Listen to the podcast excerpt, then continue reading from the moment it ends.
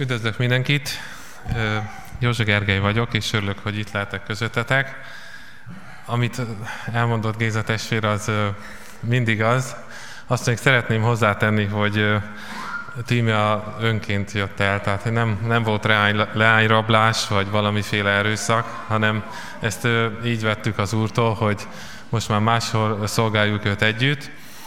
És én is körülbelül, hát olyan 2000-ben tértem meg, és amikor Timivel találkoztam, akkor ismertem meg amúgy a baptistákat. Én hát tudtam, hogy vannak valahol a világon, meg valamit csinálnak, és emlékszem, hogy éjszakákon át vitatkoztam az egyik ismerősömmel, hogy, hogy be kell merítkezni, vagy nem kell bemerítkezni, és nagyon kardoskodtam, hogy szerintem nem kell, meg minden, aztán most én is bemerítkeztem, részben Timi, részben a Kecskeméti gyülekezetnek a hatására. És aztán az Úr elvezetett minket ugye Budapestre, és ott kaptam az elhívásomat. Mindig is volt bennem egy elhívás, hogy én az eléretlen népek között szolgáljam őt. Ugye mindenki, amikor keresztényé lesz, elkezdi Jézus követni, akkor nem csak áldásokat kap, hanem feladatot is, ugye, amiről majd számot kell adnunk a földi életünknek a végén, hogy tegyük tanítványokká minden népeket. Ugye bemerítvén és tanítván őket arra, hogy megtartsák, amit ugye Isten mond. Na de hogy, hogy kivel, mikor, hogyan, miért, tehát a feladatunk, a szolgálatunk részleteit azt ugye az Úrtól kell elkérni. És belém az Úr rakott egy ilyen vágyat, hogy én az eléretlen népek között szolgáljam őt, és aztán 2009 nyarán pedig egy elkerültem, elmentem egy ilyen Wycliffe külmissziós táborba, mert akartam többet tudni erről a szolgálatról, és ott találkoztam Timivel, előtte nem is ismertük egymást, és hát elkezdtem vele ugye beszélgetni, és én az elején már világosá tettem számára, hogy hogyha az Úr mondja, akkor én elmegyek oda, ahova akarja, hogy éljek az egész világon, és, és akkor ott fogunk élni. Szóval mondtam neki, hogy akkor ismerkedjünk tovább, hogyha ő ezt vállalja. Ugye nem akartam zsákba macskát árulni. És ő erről komolyan imádkozott és gondolkozott, és azután mondott igent, és azután ismerkedtünk tovább, és hát hál' Istennek végül ugye a feleségem lett. És aztán hallottam egy előadást ezekről a beállsz cigányokról, előtte nem is tudtam, hogy vannak. Hát nyilván tudtam, hogy vannak cigányok, ugye ki nem tudja Magyarországon, de nem tudtam, hogy ők is léteznek, és az előadásból kiderült, hogy ez egy nagyon eléretlen nép. És nem csak Afrikában, Ázsiában vannak eléretlen népek, hanem itt Magyarországon is vannak ilyenek. És azt is mondták, hogy nagyon gyerekcipőben van a munka, mert nincs, aki csinálja. És ugye ez egybevágott az én elhívásommal, és akkor az úr, az úr elé vittük, hogy ez az a szolgálat, amiben be kell állnom, vagy nem. És akkor azt a vezetést kaptuk, hogy igen. Úgyhogy még ott befejeztem, egy iskolába dolgoztam akkor Budapesten, mint könyvtáros, angol tanár is könyvtáros a végzettségem, és akkor az, az tanév vége után akkor beálltam ebbe a szolgálatba. Na, hogy aztán itt, itt mi fogadott, ezt nem gondoltam volna, hogy Magyarországon ilyen, ilyen van. Hát olyan körülbelül két éve vagyok ebbe a szolgálatba, de hát minden nap csodálkozom, hogy ez, ez most van Magyarországon, ilyen körülmények között élnek emberek. A belsőkről azt kell tudni, hogy, hogy a mai Románia területéről jöttek át. Ugye régebben az volt a foglalkozásuk, hogy, hogy ilyen konyhai eszközöket készítettek, kivágtak fákat, és azt megmunkálták, teknőket, meg mindenféle konyhai eszközt készítettek, ezért laknak főleg vízpartok mentén. Most főleg Dél-Dunántúlon laknak, és kb. 50 ezeren vannak, és hát egy nagyon, nagyon eléretlen nép. Én, amikor közöttük vagyok, mindig olyan, mintha visszamennék a középkorba. De komolyan mondom, ilyen reformáció előtti állapotok vannak közöttük, ez most 2015-ben Magyarországban. Tényleg, mintha, mintha visszamennénk egy, nem is tudom, legalább ezer évet, és hát csak annyit elmondok, hogy, hm, hogy, hogy valahogy lássátok, hogy milyen helyzetben vannak ők. A, az a pap, aki köztük hát szolgál, aki Isten képviseli, ő a, egy nagy területen van, ugye, ő elmegy, és minden évben megáldja a jósnőnek a házát. Sőt, ő küldi az embereket a jósnőhöz. Ezt nem én találtam ki, nem csak plecska, a jósnővel beszéltem. Természetesen én nem kértem a szolgáltatásait, hanem mondták, hogy hol a jósnő. Elmentünk oda, ki volt írva, hogy XY vajasasszony. Hát vajat nem adott semmit, de akart jósolni, mondtam, hogy köszönöm, nem, és azt mondta, hogy ő is Istennek dolgozik, és hogy a, a pap minden megáldja a házát, és, és hogy ő küldi a, a szenvedőket hozzá, hogy segítsen rajtuk. Na most akkor elképzetitek, hogy ha ez az ember képviseli Isten közöttük, akkor hol tarthatnak ők? Vagy mondok még egy példát, hogy el tudjátok képzelni, hogy milyen állapotok vannak. Egyik nap is mentem ott a Pálmajorba, a faluba, Jött ki az anyuka, a két kisgyerekkel, reggel olyan fél nyolc volt, vagy nyolc, és azt mondta nekik, ott mindenki hallatára, hogy a, a rák egye meg az Erikának a, az egyik testrészét. Tehát is elgondolkoztam, hogy egy, egy átlagos beás gyerek hány átkot hal, mire fölnő. És hány, ugye tudjuk, hogy a beszédnek a gyümölcseit kell lennünk. És a vetés aratás törvénye, hogyha, hogyha a halálbeszédeit szóljuk, akkor a halálgyümölcseit fogjuk aratni. Most képzeljétek el, hogy ők honnan indulnak. Nem az, hogy nincsen ott izé, három gyár a falujukban, nem az a legnagyobb baj, meg nem az, hogy hány bicikliút van, vagy hány telefonja van ennek meg annak a családnak, hanem hogy honnan indulnak szellemileg. Hogyha egy nap nem is tudom hány átkozódás hallanak, és ez ott teljesen normális, tehát ez, ezért nem is szól senki igazából. És ö, sok olyan helyzet van, amikor nem is tudom, hogy tényleg sírjak vagy nevessek. Ö, egyik nap is mondta az egyik férfi ott egy faluba, hogy, hogy Gergő, vagy Gergő atya, vagy mit mondtak. Mondtam, hogy nem vagyok pap, de mindegyet sokféleképpen hívnak. Mondta, hogy segítsél már egy, egy férfinak a megváltásában kell segíteni. Mondom, na, mi, mire készültök a megváltásában? Hát már örültem, hogy na, valami, valamire végre rájöttek, vagy valamit kapizsgálnak, és akkor mondja, hogy adjak 500 forintot. Mondom, miért kell az 500 forint? Hát azt mondta, hogy hát itt ez a férfi, 30 éves, és ő, ő még nem volt hölgyel, úgyhogy elviszük egy prostituálthoz. Hát mondtam, hogy köszönöm, nem, meg ez bűn, meg el fogja választani Istentől, és én erre nem adok pénzt, meg megkérdeztem, hogy ti boldogok vagytok, mert ezt csináljátok? Hát nem tudtak válaszolni. Szóval ez a, ez a helyzet, az a helyzet, egy átlagos beásnak az az élete, hogy kiskorában elviszik megkeresztelni, ugye babonából, hogy ne vigye el az ördög. Hát melyik pap mennyiért csinálja meg, van olyan falu, ahol 42 ezer, de akkor elmennek egy másikhoz, hogy akkor ő megkeresztelje, és akkor minden rendben van, és akkor élnek, de ugye Isten nem segít nekik, hát ezt látják, miért nem segít Isten, miért nem segít Isten, és akkor el, odafordulnak a jósokhoz, meg a különféle áldás, rontás, rakó, levevő emberekhez. És csak most gondoljatok bele, hogy ha mondjuk ti egy ilyen családban nőttök föl, akkor hol lennétek most? Nyilván ti családotokban is voltak problémák, hát hol nincsenek, de csak gondoljatok bele, hogy, hogy ez tényleg ők mínusz százról indulnak, ami a szellemieket illeti. És ugye nincs, ahol ők laknak, ott nincsenek ilyen gyülekezetek, mint mondjuk ez itt, de még egy olyan sincs, ahol ö, az evangéliumot hirdetik. Még vegyük úgy, hogy csak az evangélium ereje nélkül. Hát vagy ha van, az, az nagyon kevés van, és nagyon messze van. És gondolj bele, testvérem, hogyha te is, hogyha nem találkozol egy olyan emberrel, aki elmondja neked, hogy Jézus az út az atyához, hogy nem Mária a megváltó, vagy hogy, vagy hogy kéri a kegyelmet, és azért nem látod az Istennek a jóságát, a szeretetét az életedben, mert ugye a bűneid elválasztanak tőle. Nyilván. Ugye ezt csak nem értik, hogy miért nem segít Isten, és akkor aztán vergődnek, ugye az ő vallásosságuk az, az meg, amellett megfér simán, hogy jósokhoz mennek, meg ilyen rontó, verő asszonyokhoz, meg levevő asszonyokhoz. Szóval innen indulnak ők, ők ki. Igazából hát szentírásuk vagy bibliájuk persze nincsen, hát miért is legyen.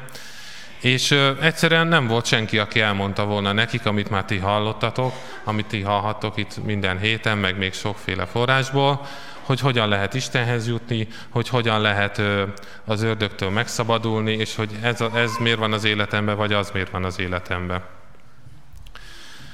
És hát ezt a viszont minden faluba vagy városban vannak olyan emberek, akiket Isten elkészített. Vannak olyan Kornéliuszok, olyan Lídiák, akik keresik Istent őszinte szívvel, de nem találják, mert ugye egyszerűen csak nem volt még egy hívő, aki elmondta volna nekik, hogy Jézus az út, az igazság és az élet. És hogy hogyan lehet ő hozzá menni. És hogy miért, miért, vagy, miért vagy átkozott igazából. Egyszerűen nem volt olyan ember. Úgyhogy ez, ezen én is mindig meglepődök, hogy ez tényleg ez 2015-ben Magyarországban még így van. És ö, beálltam ebbe a szolgálatba, hát ugye az egész ugye családunkkal, ezért leköltöztünk először Pusztaszabolcsra, aztán Pécsre, mivel ugye azon a környéken laknak, és azóta végezzük ezt a szolgálatot. Hát nagyon hálás vagyok az, Istennek, hogy ezt csinálhatom, és köszönöm azoknak is itt a Kecskeméti gyülekezetből, akik támogatják ezt a szolgálatot, vagy imádságban, vagy anyagilag, vagy másféle módon, mert enélkül nem mehetne a szolgálat. Én is látom, hogy milyen az, amikor, amikor csak olyan vagyok, mint egy rossz edényügynök, hogy el akarok valamit adni, amire, tehát így, mint a falra hány borsó, amit mondok, meg látom, amikor, amikor az Úr megnyitja a szíveket, és befogadják az emberek az Istennek az üzenetét. Úgyhogy van itt sok tennivaló, és hát a, nagyon sokféleképpen lehet ez a szolgálathoz kapcsolódni. Például ugye lehet imádságban, hogyha feliratkozol a hírlevélre, akkor mindig szoktam megírni, hogy mi történt éppen, miért adjunk hálát, miért lehet imádkozni éppen, és, és, az, és amikor az emberek imádkoznak, akkor meg az Úr cselekszik. Lehet anyagilag is támogatni ezt a szolgálatot, és lehet személyesen is eljönni egy-egy ilyen missziós útra. Én ugye olyan heti öt nap megyek körülbelül, olyan négy-öt helyre járok, meg meg egy négy-öt faluba, meg egy gimnáziumba, és úgy is lehet csatlakozni ez a szolgálathoz, ez most indult be, hogy te, hogy te vállalod egy férfinak vagy nőnek, attól férfi vagy vagy nő, azt, hogy őt gondozott, tehát tanítványozod, vagy bátorítod. Hogyha ő megengedi, nyilván akik megtérnek az Úrhoz, azoknak a különböző helyekről. Tehát mondjuk megtér egy ember egy, ilyen helyen, és akkor mondom neki, hogy ha szeretnéd, van egy ember, aki szeretne segíteni neked. És akkor te azt mondod, hogy én vállalom, hogy rendszeresen imádkozok ezért az emberért, néha fölhívom, mert általában van telefonjuk, és akkor segítesz neki, hogy megerősödjön az Úrban. Mert ugye nagyon nehéz egy olyan helyen ugye megerősödni az Úrban, ahol semmi nincs. Tehát a, na, szóval az nagyon nehéz. Hogyha nem vesznek körül, ugye hívek téged, és nem, nem, nem tudnak ők bátorítani téged. Tehát, hogyha ez van a szívedben, akkor alkalom után várlak itt téged, és akkor le tudjuk írni az adataidat, hogy te is fel tudod vállalni egy-egy férfinak vagy nőnek a tanítványozását. Mert én ugye nem tudok mindenhova elmenni, nem is akarok, hanem nyilván az, úgy szeretném csinálni, ahogy az Úr csinálta, hogy tanítványokat képez, és azok is tanítványokat képeznek. Jó? Hát van ez a négy-öt falu, ahova járok, meg ez a gimnázium.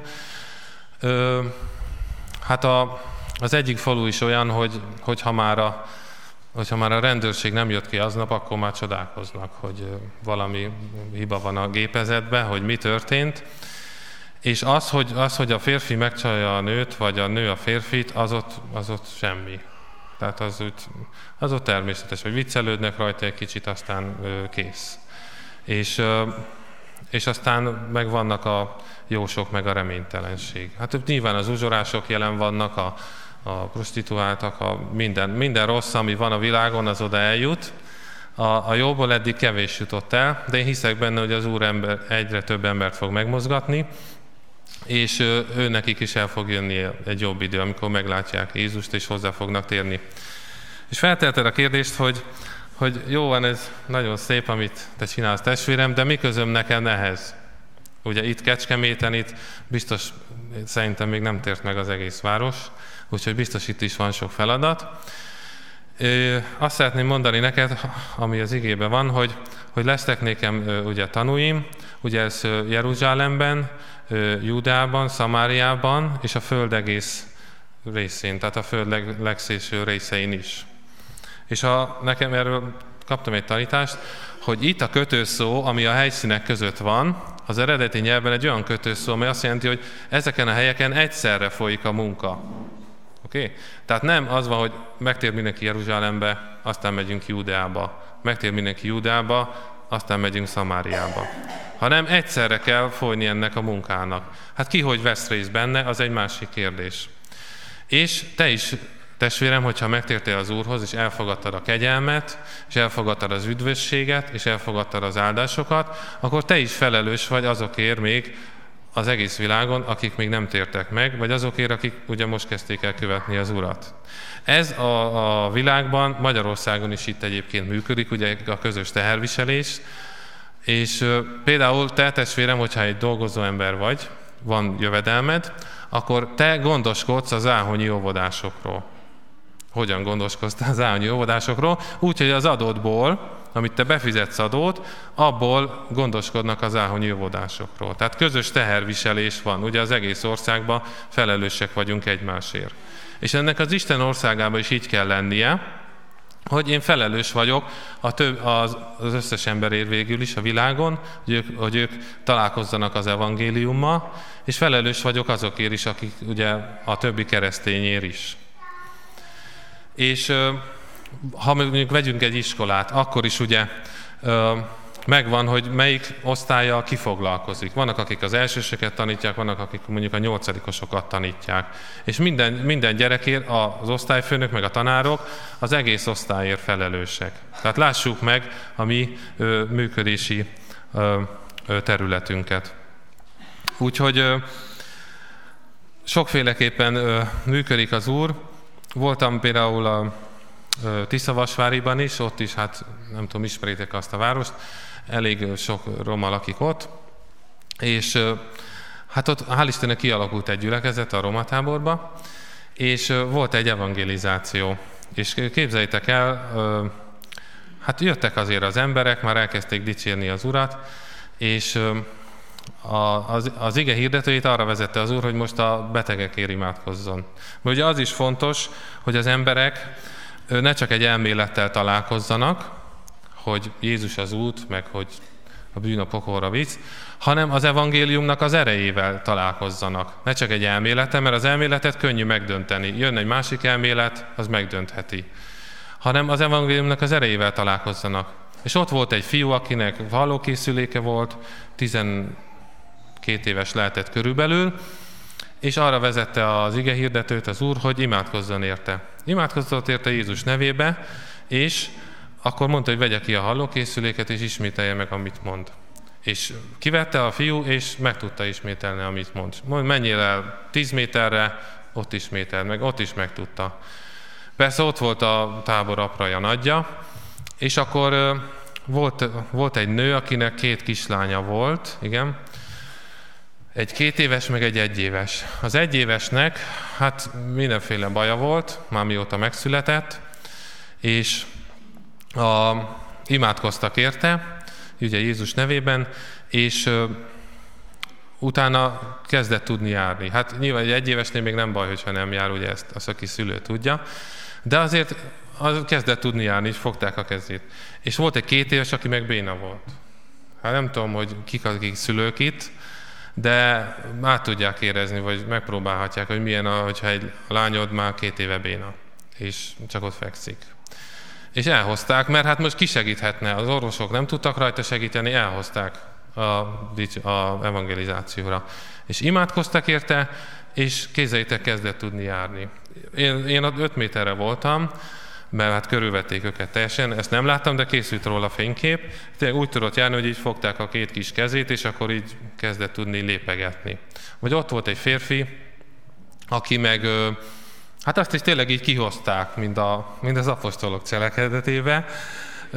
Ott volt egy férfi, akit kihoztak, mert három éve agyvérzése volt, és akkor lebénult a jobb oldala. Tehát így nem, tudott, nem tudta mozgatni a jobb karját, meg a jobb kezét. Vagy a jobb lábát. És kihozták, hát persze ilyen borostás volt délután 5 órakor pizsamába, mert nem volt semmi értelme az életének. Már kétszer próbált öngyilkos lenni, három, hár, vagy szerencsére nem sikerült, vagy hála Istennek nem sikerült, és az jött, és akkor imádkoztunk érte Jézus nevében, és tényleg elkezdte tudni így mozgatni így a, idáig be tudta hajtani a kezét, meg a lábát is félig. Nyilván ugye mindent nem, mert az izmai már régen nem dolgoztak. Ott volt mellettem, ott állt mellettem. Én ezt láttam. És sőt, volt egy férfi, az, az meg már vicces is volt, aki valamiért be volt dagadva a lába, és valami megsértette, és már az nem is tudott már biciklizni se nagyon, már csak az egyik lábával tekerte a biciklit, de gondolta ő is azért kijön erre az eseményre. És képzeljétek, azt mondták, hogy amint közeledett a dicsőítésnek a helyszínére, egyre múlt a fájdalma, és amikor leszállt a bicikliről, akkor már elmúlt. Pedig nem imádkozott érte senki. Ezt, ezt tudom, ott voltam, és való, én arra gondolok, hogy a dicsőítés, az Istennek a dicsőítése egy olyan áldott légkört teremt, hogy az gyógyító hatással is van azokra, akik hallgatják és nyitott szívvel befogadják. Másnap is volt evangelizáció, akkor is történtek gyógyulások, de az ige hirdető nagyon jól rámutatott arra, hogy most láttátok az Istennek a hatalmát és az erejét, de azt mondta, hogy nem ez a legfontosabb, és a tíz leprás példázatát mondta, a tízből tíz meggyógyult, de csak egy jött vissza Jézushoz. Tehát, hogy valószínű, ugye, hogy csak egynek lett üdvössége, pedig tizen gyógyultak meg. Tehát arra mutatott rá, hogy nem a csodák a lényeg, nem a gyógyulás, hanem az üdvösség. És hogy te gyere Jézushoz, és hogy ragd a bűneidet és kövesd őt. És szerintem ez nagyon jól mondta, ezt is helyezem a szívetekre, hogy a Jézus és az üdvösség a lényeg, nem a csodák. A csodák csak rámutatnak Istennek a hatalmasságára és az erejére és a szeretetére. Úgyhogy hát ez a munka nem mindig ilyen azért látványos, sokszor nyilván ilyen kevésbé látványos napok is vannak, de látom, hogy az Úr velünk van, és hogy meg akarja áldani ezt a népet is ugyanúgy, mint a többi népet. Úgyhogy gondold meg, hogy szeretnél -e csatlakozni valamilyen formában, és akkor az Isten tisztelet után akkor tudunk beszélni itt elő. Még eszembe jutott, egy nagyon fontosat kihagytam még, az, hogy nagyon hálás vagyok a, a családomért, hogy ők velem együtt vállalják ezt, amit kell csinálnom. Hálás vagyok a feleségemért, aki nélkül ezt nem tudnám csinálni.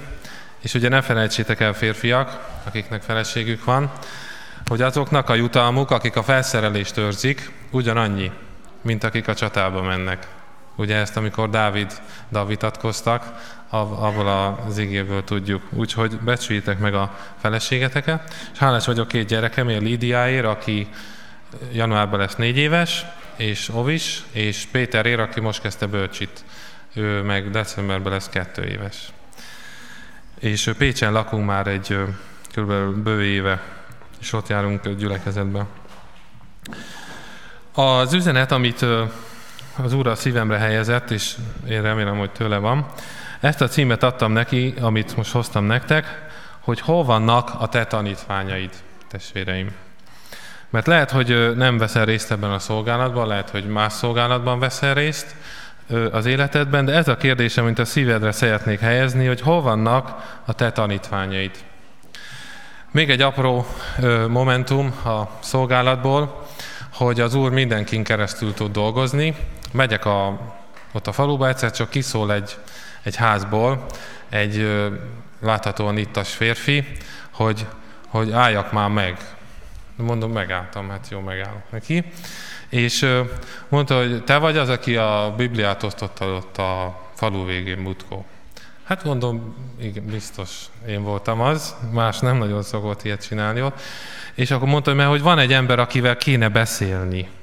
Mondom, jó, hát szívesen beszélek vele, ki az? Mondta, hogy hát, hát ott a, az asszony, ott lakik, a, visszament az anyósa, az a három házzal arrébb. És akkor kiderült, hogy igazából az élettársának elege lett belőle, mert hát alkoholista, meg elég csúnyán él, és akkor elköltözött tőle, és akkor azt akarta, hogy én beszéljek vele, hogy költözzön már vissza. Hát mondom, jó, hát elmegyek oda, megmondta a címet, bekopogtam, és akkor mondtam, hogy ki küldött, meg hogy ki vagyok, meg miért vagyok, és hát, és hát egy jó beszélgetés lett ebből az asszonya, és ö, ö, ugye elmondtam neki, hogy az örömhírt, az ember alapvető alapotát, hogy a bűnénk elvasztanak Istentől, és hogy az örömhírt, az Istennek a megoldását, és ő se értette, hogy miért nem segít rajta Isten, vagy miért ilyen vergődő az élete. És akkor tudtunk együtt beszélgetni, meg imádkozni, és kiderült, hogy hát általában úgy kezdik az emberek, ugye, hogy nincs semmi bűnük, de hát aztán azért előjönnek dolgok, és kiderült, hogy ő neki négy gyereke van, és már három abortusza volt, és most van egy gyereke ettől a férfitől, akitől elköltözött idéglenesen, és két hónapos a magzat, de nem tudja, hogy megtartja-e. És akkor és akkor el, elmondtam neki, amit az Úr a szívemre helyezett, és mondtam neki, hogy milyen megoldások vannak, ha nem szeretné fölnevelni, vagy, vagy most nem akarja megtartani, de hogy tartsa meg, mert az Úr segíteni fog neki. És legközelebb, amikor mentem, akkor hát már annak a férfinak a házából jött ki, ahonnan elköltözött, és kérdeztem, hogy megvan-e a baba, azt mondta, hogy megvan. Úgyhogy nagyon örülök ennek, mert ott tényleg, tényleg az annyi ott egy abortusz, mint hogy kifújom az orromat, és hogy eldobom a zsebkendőt, sajnos. De ezt az Úr megmentette ezt a babát, és hiszek vele, hogy csodálatos terve van az Úrnak ebben a babával. Úgyhogy ilyen, ilyen áldott szolgálatra hívlak titeket is, vagy ebbe a szolgálatba, vagy egy másikba, mert higgyétek el, hogy, hogy, hogy az ördög tényleg ordít oroszlán is jár, és nézi, hogy kit nyerhet el. Na, tehát hol vannak a te tanítványaid? Ezt szeretném most a szívedre helyezni ma, testvérem. Akinek itt van a Bibliája, az nyissa ki. Sok igét fogunk megnézni.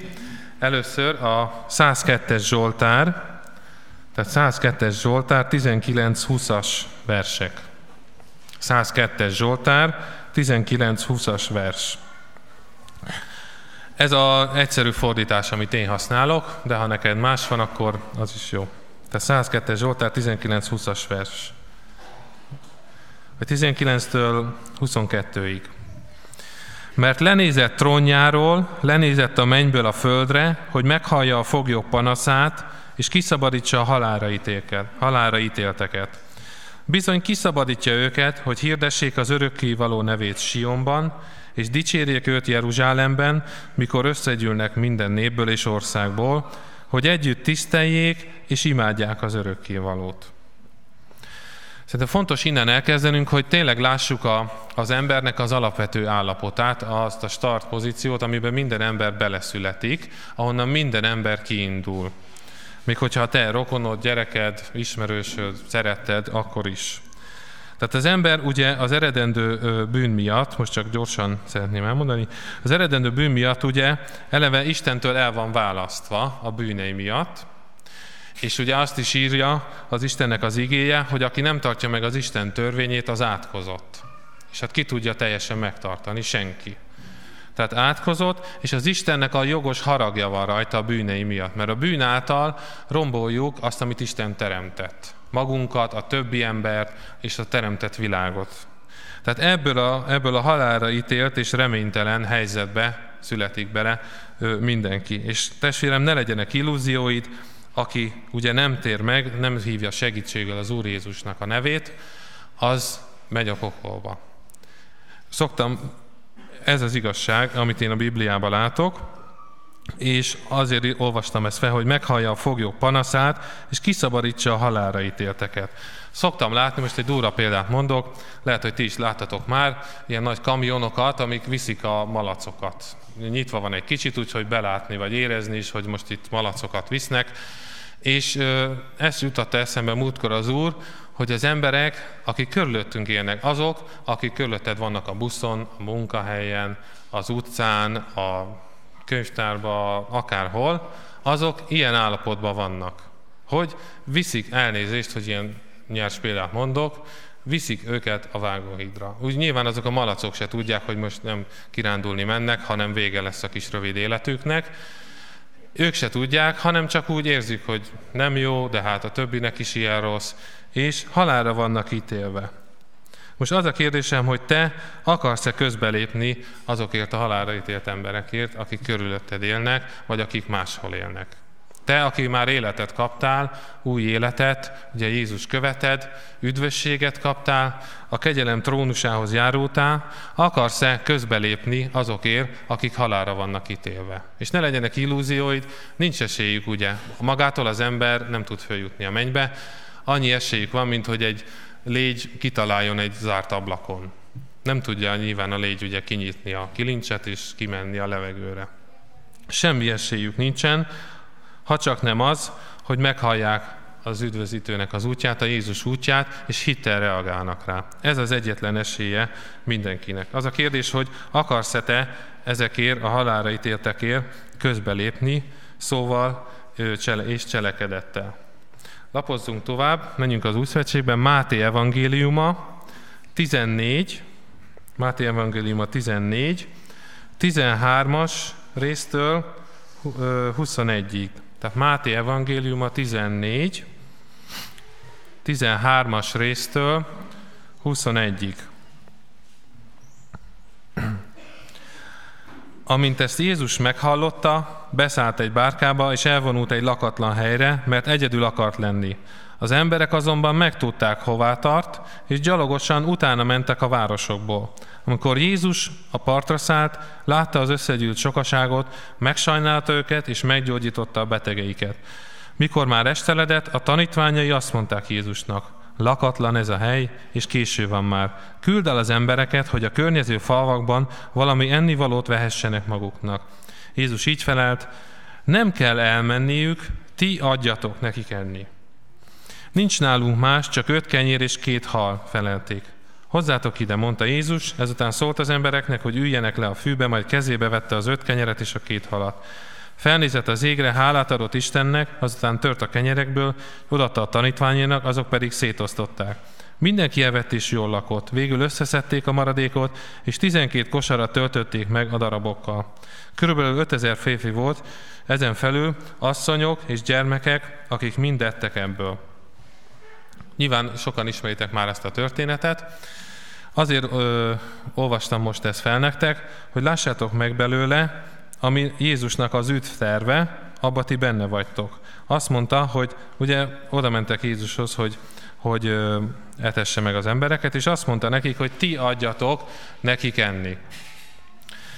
Nem is tudjátok elképzelni, hány ember, vegyük csak Magyarországot, hány ember kiállt ma is az Úrhoz, hogy Istenem segíts hogy Istenem, miért van ez az életemben, meg miért nem segítesz, hogy miért nem látlak téged, és Magyarország. És nyilván ugye Isten akar nekik segíteni, de ugye ahhoz ki kell békülni vele. Nyilván előtte is már kegyelemből azért segít az embereknek, de ki kell békülni vele, és hány olyan ember van, nagyon sok ilyen imádság van, én abban hiszek Magyarországon, hány olyan ember van, akit az Úr tud küldeni?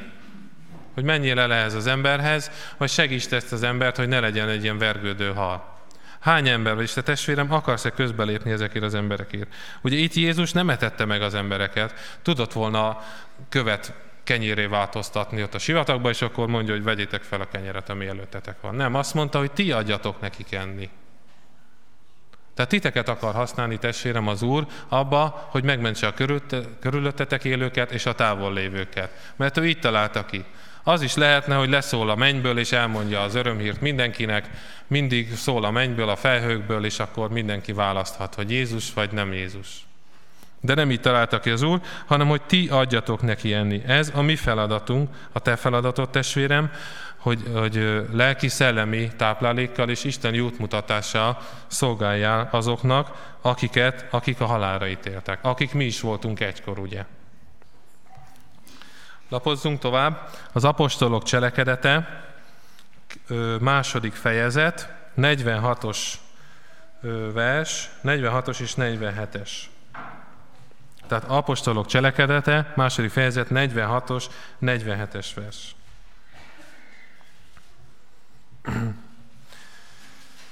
Napról napra rendszeresen összegyűltek a templomban, otthonaikban megtörték a kenyeret, őszinte szívvel és boldog örömmel együtt tettek, és dicsérték Istent. Míg azok is kedvelték őket, akik nem tartoztak közéjük.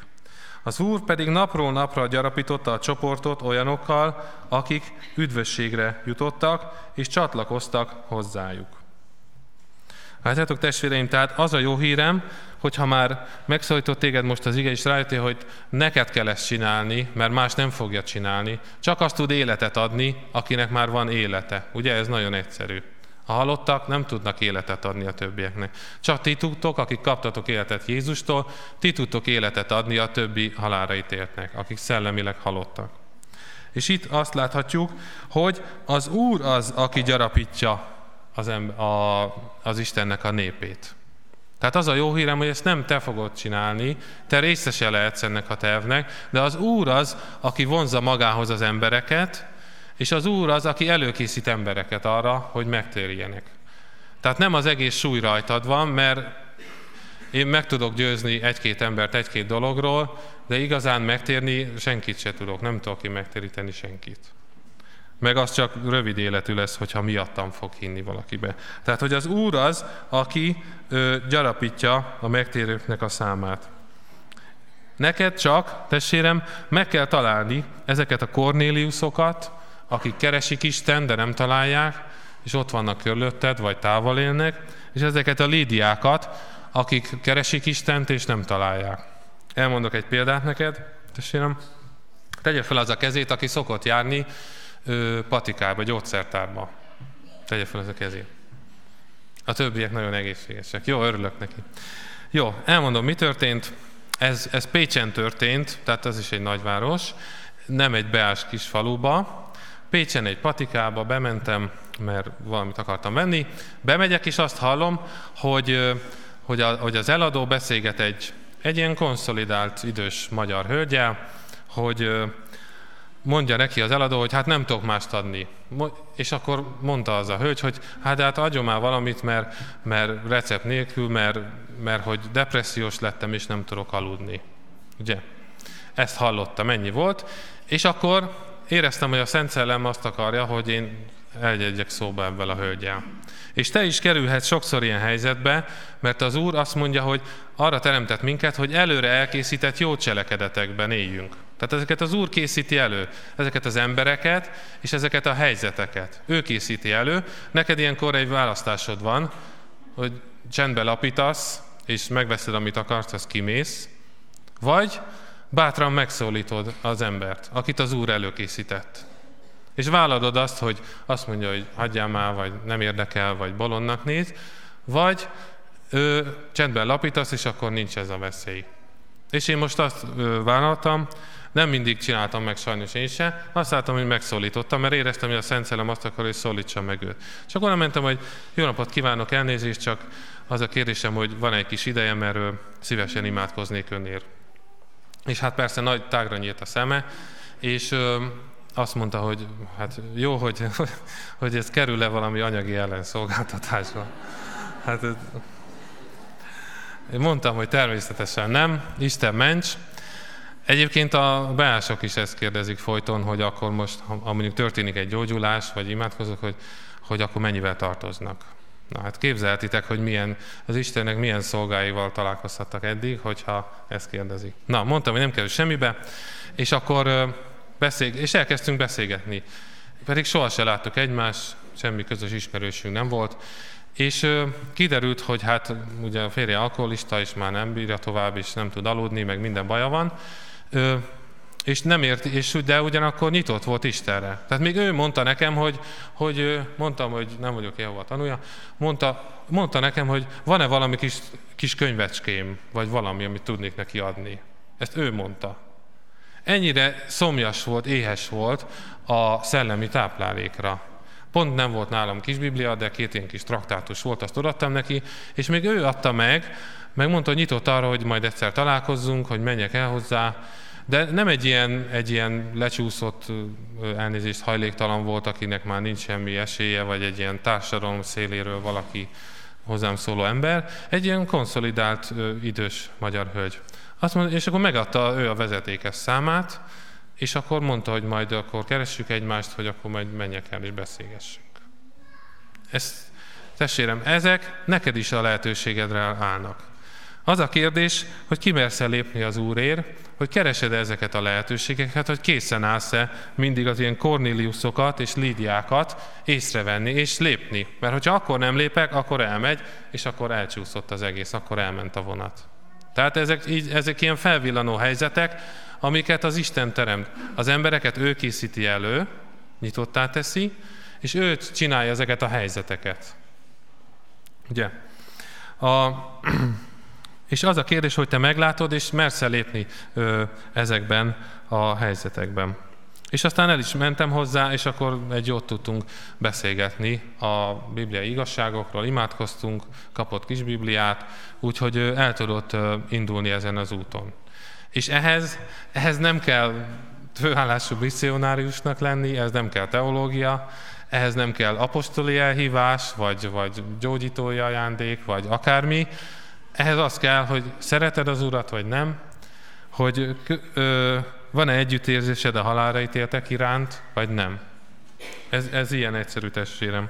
Ugyanígy ilyen találkozás voltam, ugye akkor pár találkozott ugye Cornéliusszal vagy Lídiával. Ezek a Cornéliusok és Lídiák most is ott élnek körülötted. Csak meg kell látni az alkalmas helyzetet, amit Isten készített elő. És nem kellett nekem ilyen prédikációt elmondani. Azt kellett mondani, amit te is tudsz, hogyha Jézus követed. Hogy Jézus az út, bűnök választanak el tőle, a bűnvállással Jézus keresztjéhez le kell rakni a bűnöket, és akkor és, és úgy tud Isten segíteni, ki kell békülni vele, ezt ti is tudjátok, ezt most nem fogom elmondani. Ilyen egyszerű, hogyha szereted az Urat, és mersz érte lépni, és hogyha együtt érzel a halára ítéltekkel.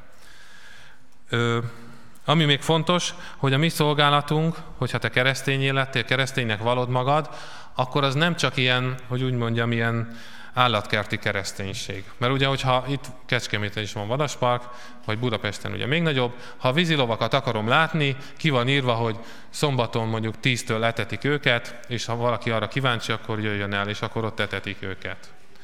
És sok ö, keresztény én úgy látom, hogy ilyen állatkerti kereszténységben él, hogy akkor a, a hétnek egy szakába, ö, akkor, akkor ő keresztény, és akkor mer beszélni Istenről, ö, amúgy nem. Tehát így bekorlátozza, mint ami az előző rendszerben volt a sok embernek a hite, hogy az Isten a templomban van. És akkor bezárjuk vasárnap, és akkor ő ott marad egészen a következő vasárnapig. Tehát mindig, ugye, ami az ige is mondja, mindig álljatok készen megfelelni a bennetek élő reménység okáról. Mindig. Ha valaki mondjuk egy rendőr, akkor mindegy, hogy nincs szolgálatban, hogyha látja, hogy verekedés van, vagy rablás, vagy valami, neki közbe kell lépni. Ugye? Ha valaki egy orvos, akkor mindegy, hogy most ő a kórházban van, vagy nem, és akkor valaki mondjuk rosszul van a vonaton, vagy a buszon, vagy valami baleset van, neki közbe kell lépni, mert ő erre esküdött föl. És te is így legyél testvérem, hogy te folyamatosan éjjel-nappal álljál készen arra, hogy közbe lépjél és képviseld az Urat. Lapozzunk a apostol, apostolok cselekedetei 26, 26-os fejezet, 18-as versét nézzük meg. Apostolok cselekedetei 26-os fejezet, 18-as vers.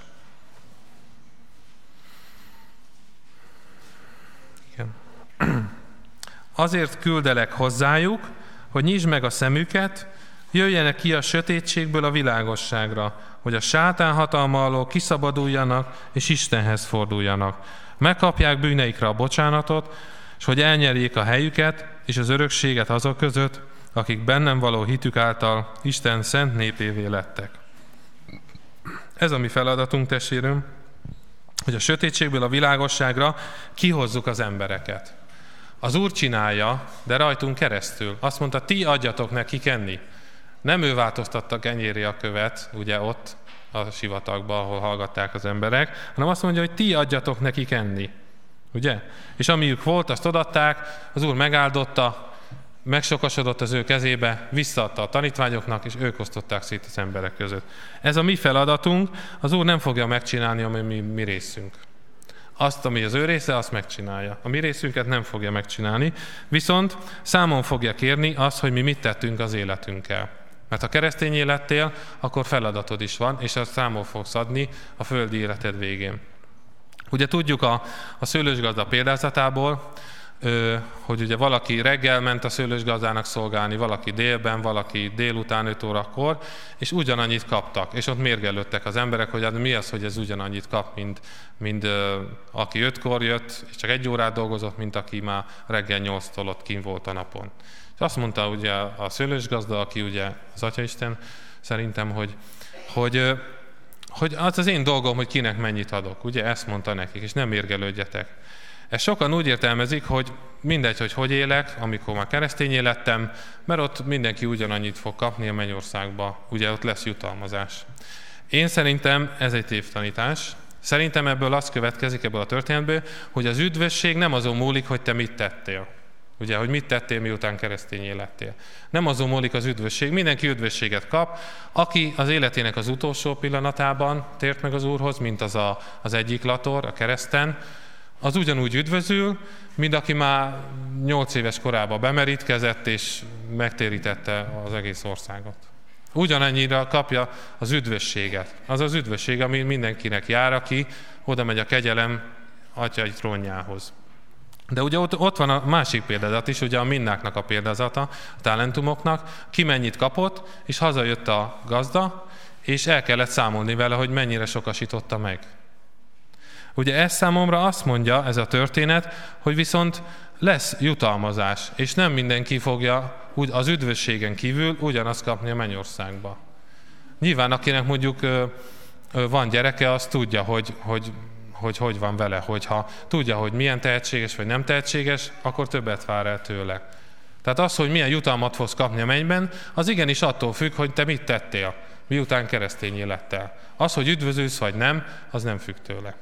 Nekem ez, ez az üzenet ezekből a történetekből.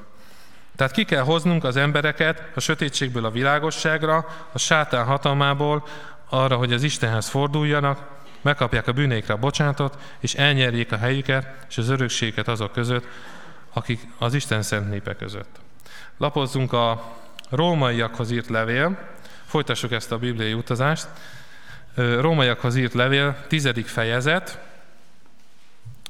és 14-15-ös vers. Tehát rómaiakhoz írt levél, tizedik fejezet, 14-15-ös vers.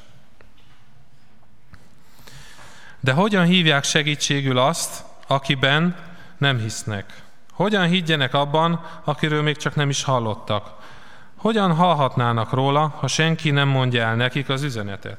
Viszont hogyan vihetné el valaki az üzenetet, ha nem küldik ki? Hiszen ezt mondja az írás, milyen szép és jó, amikor jönnek, akik az örömhírt hozzák. Gondold meg ezt testvérem, és megkérdezem tőled megint, hogy, hogy hol vannak a te tanítványaid. Biztos észrevettétek már, hogy amikor megtértetek, nem haltatok meg. Mi ennek az oka? Ugye csak annyi lenne Istennek a terve, hogy valaki megtér, üdvösséget nyer, és akkor magához veszi. Akkor mindenki meghalna, amikor megtér. Nyilván van feladata, van terve az Istennek azután is, hogy te megtértél, hozzátértél, és a bűneidre bocsánatot nyertél. Az, hogy másokat is elvezesse világosságra. És nem csak azoknak, akik teológiát végeztek, vagy akik kis csoportot vezetnek, vagy akik előjárók a gyülekezetbe. Oka van annak, hogy az Isten megmutatta magát neked. Ugye akik a tanárképző főiskolára mennek, mindegyik én is, nem véletlenül tanultam a dolgokat, hanem hogy majd én is tanítsak. Aki orvosnak tanul, nem véletlenül tanulja meg a dolgokat, hanem hogy ő is gyógyítson. És az se véletlen, hogy Isten neked megmutatta magát, sok minden dolgot. Meg, megismertette magát az ő szeretetét, az ő bűnbocsánatát, az ő hatalmát, az ő kegyelmét. Azért ismertette meg ezt veled, hogy te továbbadjad. Nem azért, hogy csak úgy örüljél neki, aztán életed végén írjál róla egy könyvet esetleg. Hanem, hogy addig is továbbadjad azoknak a Kornéliuszoknak és Lídiáknak, akik keresik Istent. Akiknek ott van a megoldás, a te fejedben, a te szívedben és a te Bibliádban. Nem véletlenül kaptad mindazt az áldást, és azt az Isten ismeretet, amit kaptál, hanem azért, hogy továbbadjad. És sokféle betegsége lehet, hiány, lelki betegsége azoknak is, akik gyülekezetbe járnak, de szerintem a, a fő probléma az, ha valaki nem adja tovább, amit megismert Istenből. Ugye, hogyha egy, van egy tó, amiben csak bejön a víz, az előbb-utóbb mocsár lesz és láb, és elmocsarasodik, és egy ilyen bűzlő valami lesz, ahol csak békák laknak. De hogyha abból van kimenet is, nem csak bejön a víz, akkor egy jó vízű tó lesz, vagy ugye esetleg egy patak, amiben élet van, és sokféle hal élhet. És az a kérdésem hozzá, testvérem, hogy hol vannak most a te tanítványaid, akiknek te mondod el azt, amit te megismertél Istenből, azokat az áldásokat megosztod velük, és az Isten ismeretet. Hol vannak ezek? Hol vannak a gyümölcsök az életedből? Nem csak ez a gyümölcs természetesen, nem csak ilyen lehet, de ez mindenkinek a feladata. Nem csak akik előjárók, vagy akik teológiát végeztek, vagy akik szuper talentumot kaptak, hanem ez mindenkinek a feladata, és ez mindenkitől számol lesz kérve. Lapozzunk az 1 Korintus, negyedik fejezet, első és második versét nézzük meg, tehát 1 Korintus 4, 1-2. 1 Korintus 4, 1-2. Mi Krisztus szolgái vagyunk, és Isten ránk bízta a titkait. Így tekintsen ránk mindenki. Akire pedig rábíztak valamit, attól elvárják, hogy hűséges és megbízható legyen. Ez egyértelműen elmondja ez az ige, hogy mi a mi feladatunk. Az Istennek a sokféle titkát ránk bízta, megismertette velünk, és elvárja ugye, hogy hűséges és megbízhatóak legyünk, és adjuk ezt tovább azoknak, akik halálra ítéltek még, akik vergődnek, akik az Isten keresik, de nem találják. Lapozzunk tovább. 2 Korintus, második, tehát 2 Korintus 2, 14-17.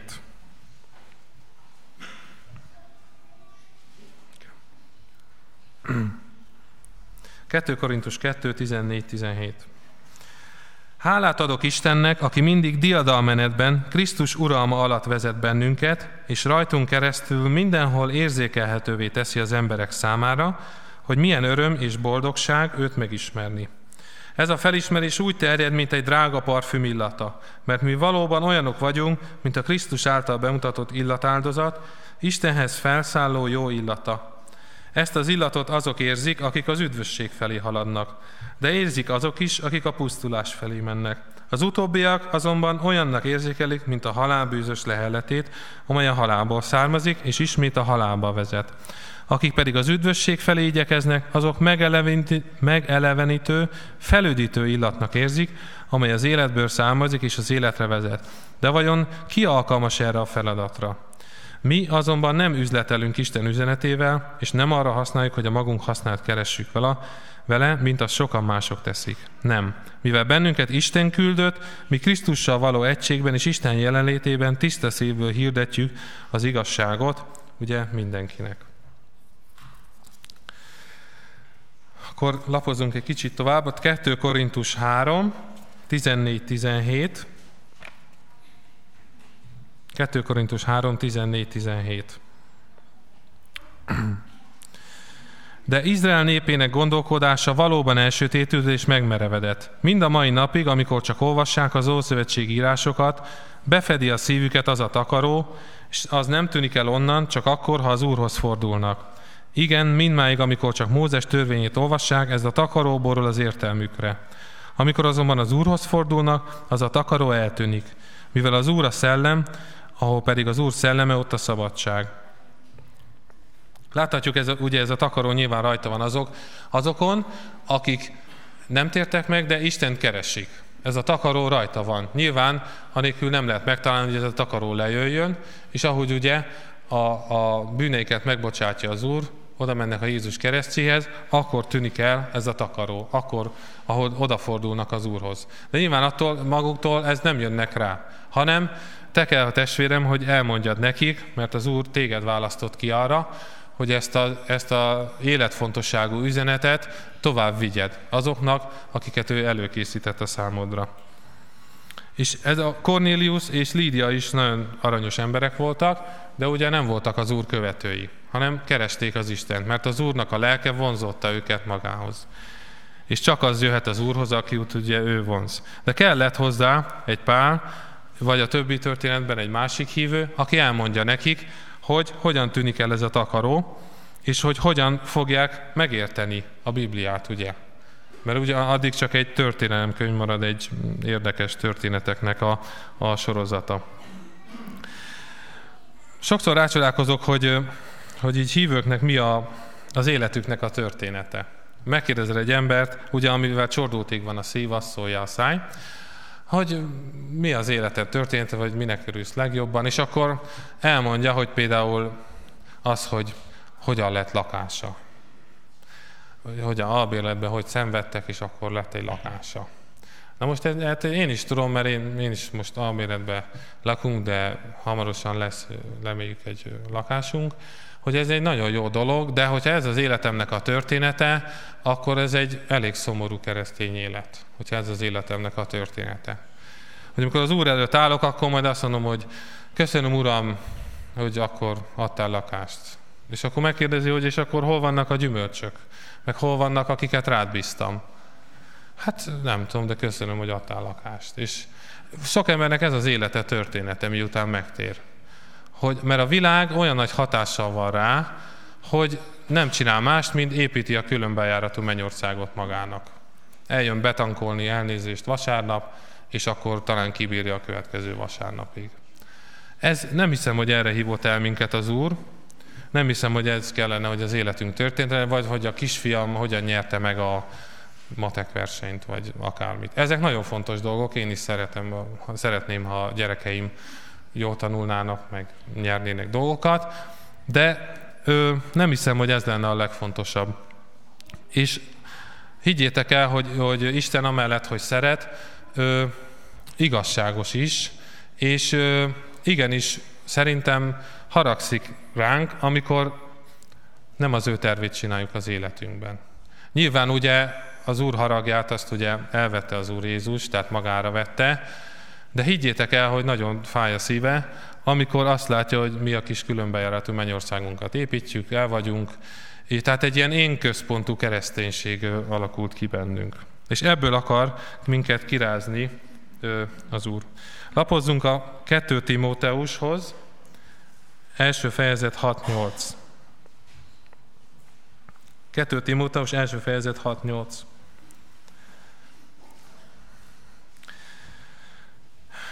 Ezért sürgetlek, hogy ismét lombantsd lángra azt az ajándékot, amit Isten adott neked, amikor rád tettem a kezemet. Hiszen a Szent Szellem, akit Isten adott nekünk, nem a félénkség, a gyávaság, hanem az erő, az isteni szeretet, a kiegyensúlyozottság és a fegyelmezettség szelleme, vagy ugye a józanság, másik szerint. Tehát ne félj, hanem mindenki előtt bátran tanúskodj az Urunkról, ne szégyelj engem se, aki az Úrért vagyok fogságban. Vállald velem együtt az örömhírt, örömhírért való szenvedést, amelynek elviseléséhez Isten megadja az erőt. De sokakat szerintem azt tart vissza a bizonságtételben, akár az utcán vagyunk, a buszon, munkahelyen, vagy akárhol, hogy akkor ilyen olyan leszek, mint egy ilyen Jehova tanúja, akit mindenki csak le akar rázni, meg mint valami ügynök, aki el akar adni az edényt, amit nem akarnak megvenni, és csak egy ilyen és egy ilyen unalmas személy leszek, akit senki sem kíván, meg kitöröl a telefonkönyvéből, meg elkerül, átmegy az utca másik oldalára. Ez, ez a, nyilván ez az ördögnek a munkája, mert itt nem erről van szó. Arról van szó, hogy meg kell találnunk ezeket a Kornéliuszokat és a Lídiákat, akiket Isten rajtunk keresztül akar megmenteni. Erről van szó. Ezek az emberek elő vannak készítve, és ö, az Úr által, és, és nyitottak. Lehet, hogy mit tudom én, az első két beszélgetésben ez nem úgy tűnik, de nyitottak. És az Úr készíti elő a helyzetet is, ahogy ebben az egyszerű gyógyszertári esetben elmondtam most nektek. És ez nem, ez nem, nem csak a misszionárisokkal történik, azzal történik, aki figyel, és aki készen áll arra, hogy bizonyságot tegyen. Egyszerűen, röviden, tömören. Értitek? Ez mindenkinek a feladata, és erre az Úr ö, mindenkit ö, képessé tesz, hogy bátran tegyünk bizonyságot róla. Úgy mond, mondok egy másik példát, nyilván remélem azért mindenki nagyobbak közül volt már ugye szerelmes, és remélem, hogy ahhoz ment férhez, vagy ahhoz ment feleségül, de ahhoz hasonlíthatnám, hogy, hogy hogy mint amikor a férfi udvarol a nőnek, aki, akinek ő tetszik. Tehát nem egy ilyen, egy ilyen eleve halára ítélt dologról van szó, hanem hogy nyilván, hogyha tetszik a, a nőnek a férfi, akkor nem hiába járatja a száját, hanem tetszik neki, és akkor többet akar vele lenni. Értitek? Így vannak előkészítve azok az emberek, akiket az Úr rajtad keresztül akar megmenteni. És magától nem fog rájönni, ezt higgyétek el, hogy te se jöttél volna rá magadról, hogy, hogy hogyan lehet Istenhez jutni. Akkor menjünk tovább a 2 Timóteus 2, 23-26. 2 Timóteus 2, 23-26. De ugye hogyan tegyük ezt a bizonságtételt, hogy tanítványokat képezzünk magunknak, mert nyilván, hogyha valaki megtér a mi bizonyságunkra, akkor azt nem lehet otthagyni. Nyilván ugye, ha megszületik egy baba, az elég szomorú, ugye, ha ott hagyják a kórházba, de nyilván, hogyha az embernek születik gyereke, akkor gondozza, megmutatja, hogy hogyan kell élni, enni, mindent, ugye, ez természetes. És így kell azokkal is, akiket az Úr ránk bízott, akiket az Úr rajtunk keresztül akar megmenteni. Ezek lesznek a mi tanítványaink. Természetesen nem azt mondom avval, hogy akkor csináljatok mindenhol új gyülekezeteket, meg szakadásokat, nem akarok előidézni ebben, hanem ezek a te tanítványaid lesznek, a te gyermekeid, akiket te ide be tudsz hozni a gyülekezetnek az oltalmazó szárnya alá. Hogy itt is megkapják az áldásokat, és éretté várjanak Krisztusban. És aztán, de aztán te foglalkozol velük, hogy amikor elbuknak, akkor fölemeled őket. Amikor letérnek az útról, akkor szeretettel megfedded őket. Ezek a te tanítvány, ezek hol vannak? Testvérem, ez a kérdésem. Tehát 2 Timóteus 2, 23-26. Hogyan tegyünk ugye bizonságot? Kerüld el az ostoba és értelmetlen vitatkozásokat, mert ezekből csak veszekedés lesz, te is jól tudod. Az Úr szolgája pedig ne veszekedjen senkivel, hanem legyen kedves és türelmes mindenkihez, és legyen gyakorlott a tanításban. Szeliden és udvariasan igazítsa helyre azokat, akik ellenkeznek veled, vele. Há, abban a reményben foglalkozzon velük, hogy Isten talán mégis megváltoztatja az ellenkezők szívét és gondolkozását, és akkor felismerik az igazságot. A sátán ezeket csapdába ejtette, hogy azt tegyék, amit ő akar, de még ezek az emberek is észhez térhetnek, és kimenekülhetnek a csapdából. Ezt tudom, hogy sokszor nehéz mindig kedvesen beszélni, amikor ilyen kötözködő kérdéseket kapunk, meg amikor ilyen, ilyen bugyuta kérdéseket, hogy, hogy miért, miért nem mit tudom én, miért nem etett meg minden éhezőt Isten, hogyha imádkoznak érte, meg mit, szóval biztos ti is hallottatok már ilyen kérdéseket. Ezekre kedvesen is szeliden válaszolni. Ezekhez kell, ezekhez kell a Szent Szellemnek az ereje, hogy mindig kedvesek tudjunk lenni és szeliden válaszolni, és bízni abban, hogy majd az Isten meggyőzi ezeket, amikor én nem tudtam meggyőzni. De szeretettel ott maradok, feléje fordulva, készen állva, hogy tovább vezessem őt az Isten ismeretében. Lapozunk az 1 Péter 3, 15, 16-hoz, ez már az utolsó előtt ige. 1 Péter 3, 15, 16.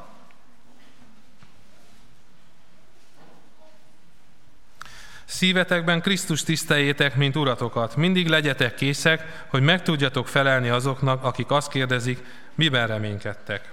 De szeliden és tisztelettel válaszoljatok nekik, legyen tiszta a lelkiismeretet, tek, így azok, akik Krisztus követése miatt kritizálnak benneteket, szégyent fognak vallani. Ugye itt van az igen. Mondtam, hogy mindig legyünk készek megfelelni azoknak, akik kérdezik, hogy miben reménykedünk. Ugye ez sokan úgy értelmezik, hogy hát amikor majd engem vallatnak, ha mondjuk ne adj Isten a, mond, tegyük fel az iszlám állam kezébe kerülök és vallatnak, akkor én megvallom Jézust. És sokan akkor így élik le az életüket, hogy hát én készen voltam, de hát nagyon kevésszer volt csak ilyen helyzet az életemben.